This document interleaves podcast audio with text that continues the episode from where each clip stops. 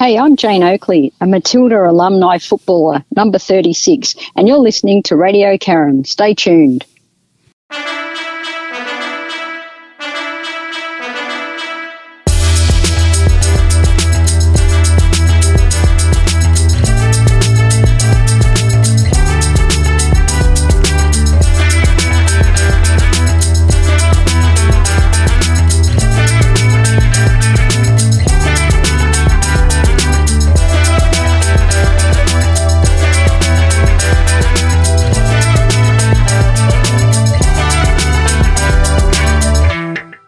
Hi everyone, my name is Bev, and you're listening to How to Make a Living Being Creative on Radio Carrum.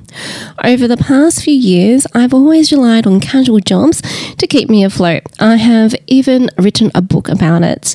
But now I've cut ties with my main job, which was in a call centre, and decided to take a chance on myself. It was scary and I shed a few tears, but I realized that if I did not do this now, I might never leave and discover my true potential. During the next few weeks, I will share my journey seeking a more creative path. I'm not sure if I'll be successful, but I sure will have a lot of fun along the way. I'll be exploring a few passion areas like art, drawing, voice acting, and of course, writing.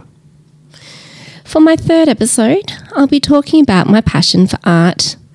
As a child, I've always enjoyed using my imagination and would spend hours just drawing the characters in my head. I would have so much fun with simply pencils and paper. I would often get in trouble in math class. I look so diligent with my head down and busy writing in my notebook, but when my teacher glanced over my shoulder, he could see I was not interested in algebra, but I was drawing my own world in deep concentration. It was a great world with creatures, peoples, and rainbows, but nothing to do with maths. Sometimes I regret not concentrating in maths. Some of the stuff could have been used in real life, but as children, we are attracted to what we do well rather than what we don't. I've just always had a knack for being creative from a young age, and I still do many years later. I remember going on a school excursion and walking through the National Gallery of Victoria, the oldest and most visited gallery in Australia. There are two buildings hosting art pieces of the NGV, one on St Kilda Road and the other at Federation Square. When I visited the NGV on St Kilda Road for the first time as a child, it was like being transported into another world when I walked through the entrance and ran my fingers through the steaming waterfall flowing down the water wall. No matter how old I am, the front entrance of the NG will never fail to amaze me. The waterfall entrance is a great introduction to the NGV's permanent collection of more than 75,000 works in the heart of the gallery's activities and programs. Since being established in 1861, the NGV collection has grown to span the history and development of Australian, Indigenous, and international art, design, and architecture. One of the other highlights of the NGV that I enjoy visiting is the Great Hall, a function area famous for the world's largest stained glass ceiling designed by Australian artist Leonard French. I enjoy simply laying on the beanbags and staring at the different colours shining through the stained glass ceiling. It's such a beautiful space to just simply relax and daydream. Pretty amazing, right? I feel so lucky to be so close to Melbourne, and I can pop into the NGV if I want to feel inspired by artists around the world. As a child, I remember being so fascinated by the fashion collections. I loved how fabric can be transformed into amazing pieces of art. Fashion designers start with a blank canvas and move forward, weaving splashes of colour and life into a piece of clothing. In a way, the designer passes on their passion for art through their unique way of creating pieces that can be worn and celebrated in public. During that school excursion, I was so enthralled by this one intricate gown and just started sketching in my little notepad. I sat in this one spot for 30 minutes, just lost in the grooves and beating of this gown. I just wanted to finish my drawing and did not notice my whole class leaving the exhibition. Whoops, eek. Luckily, my teachers noticed I was missing and found me still in that spot, simply taken over by the magic of this gown. Fashion still holds its magic in me, and I wear the loudest and brightest outfits. Wearing clothes is simply a extension of my personality. I love to have fun with color and be silly, and fashion lets me be that way in the loudest way possible. What I love about Melbourne is that no matter where you are in the city, you are surrounded by art, which is truly wonderful. I love that the bollards alongside the roads are decorated with fun characters, even though there is this one bollard close to Flinders Street Station that features my deepest fear. I swear he glares at me every time I descend the stairs.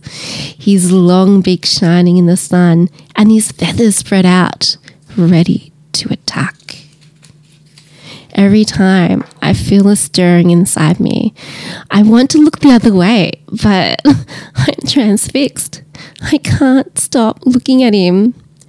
Even though he's just a painting, he is pure evil. He is a seagull. Many people laugh when I say seagulls scare me it all started when I bought a sandwich at 7 Eleven. I was happily munching onto my chicken sandwich while walking across the road when a swarm of seagulls made their descent into me and their claws started to dig into my hair. I quickly threw my sandwich onto the ground and yelled, Take my sandwich! and ran to the other side of the road. Since then, I've had seagulls steal my hot chips and poop on me. Did you know the origin of the superstition of being pooped on by birds as a sign of good luck originated in Russia? Apparently, the chances of being pooped on by a bird is surprisingly low. Well, I'm still waiting for my good luck. Hurry up and uh, make me a millionaire. I want my beach house with a huge wardrobe. Thank you very much, Mr. Seagull. Out of curiosity, I decided to look up seagull symbolism and meaning. If a seagull is a guiding force in your life, in your life, then allow the unique pluck, determination, and wit of the seagull to inspire you. Even though in usual cases, seagulls can symbolize negative traits such as gluttony, thievery, gossip, crab mentality, and dirtiness. Ugh. There is another side to my sandwich eating mate. He can be a devoted parent. He looks after his family and defends his young ones with incredible ferocity. My seagull friend can represent family, parenthood, and protection. Hmm, lovely. Yay. Seagulls are also incredibly adaptable. They are very resourceful and make the best out of almost any circumstances. Seagulls may also represent navigation. They can relate to finding the right path or finding one's own way home, no matter what the conditions are like. So, I suppose I do have a lot in common with my sandwich stealer mate. My new aim is to become friends with seagulls, starting with a seagull as a mod class, as a mascot that's it for this podcast. Oh, slip of the tongue there. Small steps, right? I like how seagulls are incredibly persistent, especially when it comes to hot chips. Just the other day, I was at Southern Cross Station where I thought I was safe. I was happily eating my hot chips on the platform and I spotted this one seagull just staring at me. I could literally see his little eyes light up, and I swear he told his mates to come swing by. Next thing you know, I had this small crowd of seagulls surrounding me.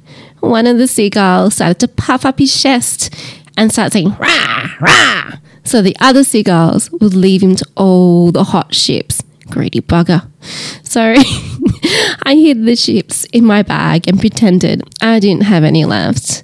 Instead of moving on to another victim, all the seagulls just stared at me like they were telling me off for hiding the hot chips. Then suddenly, the train arrived at the platform and all the seagulls started to fly off. I was saved by the train. Um, oh, uh, okay.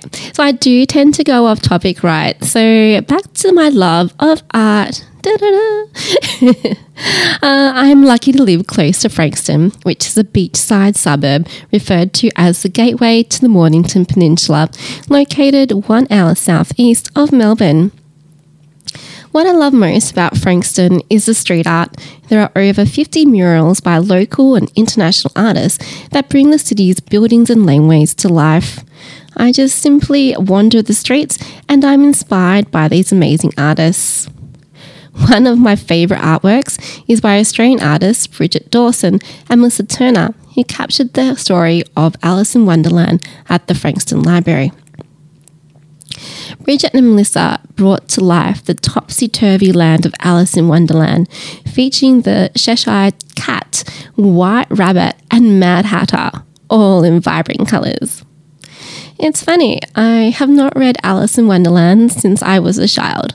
The whole story is really kind of trippy and full of imagination. It all starts off with a young girl who falls into a rabbit hole in the world, into a world populated by talking packs of cards and animals who look at pocket watches, smoke pipes, and have tea parties. Hmm. It's hard to imagine the best loved children's book began when author Lewis Carroll was rowing the three daughters of the college dean, H.G. Liddell, up the Thames in England for a picnic in 1862. One of the children, especially Alice, adored the story and begged Lewis to write everything down. Between 1862 and 1864, Lewis wrote the whole book in neat handwriting for Alice to read and enjoy. With the book published mainstream in 1865 for the rest of the world to enjoy for many years to come. So, if you can, come down to Frankston and explore the city. For two consecutive years, Frankston Street Art walking tours have won gold in Australian Street Art Awards for the best street art tour in 2021 and 2022. There are street guides you can download on the Discover Frankston website if you wanted a more structure, structured tour of the artwork. Thanks for listening. Thanks for listening to How to Make a living being creative. Join me in my journey at www.bevwilkinson.com.au. Cheers, till next time. Bye.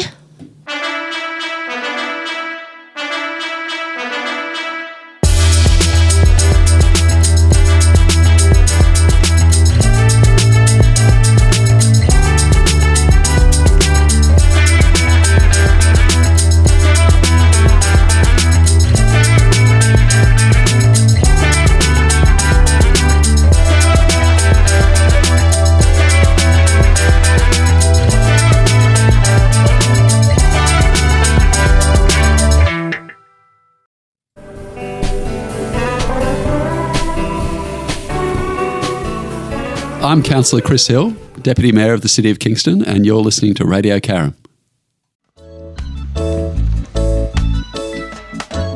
Don't worry about a thing. Cause Atticus Health will make you feel alright. Don't worry about a thing. Cause Atticus Health will make you feel alright. If you got a tummy ache, or you don't feel right, or if you have a nasty rash, keeping you up at night. Don't worry, about a thing, Don't worry. cause Atticus Health will make you feel alright.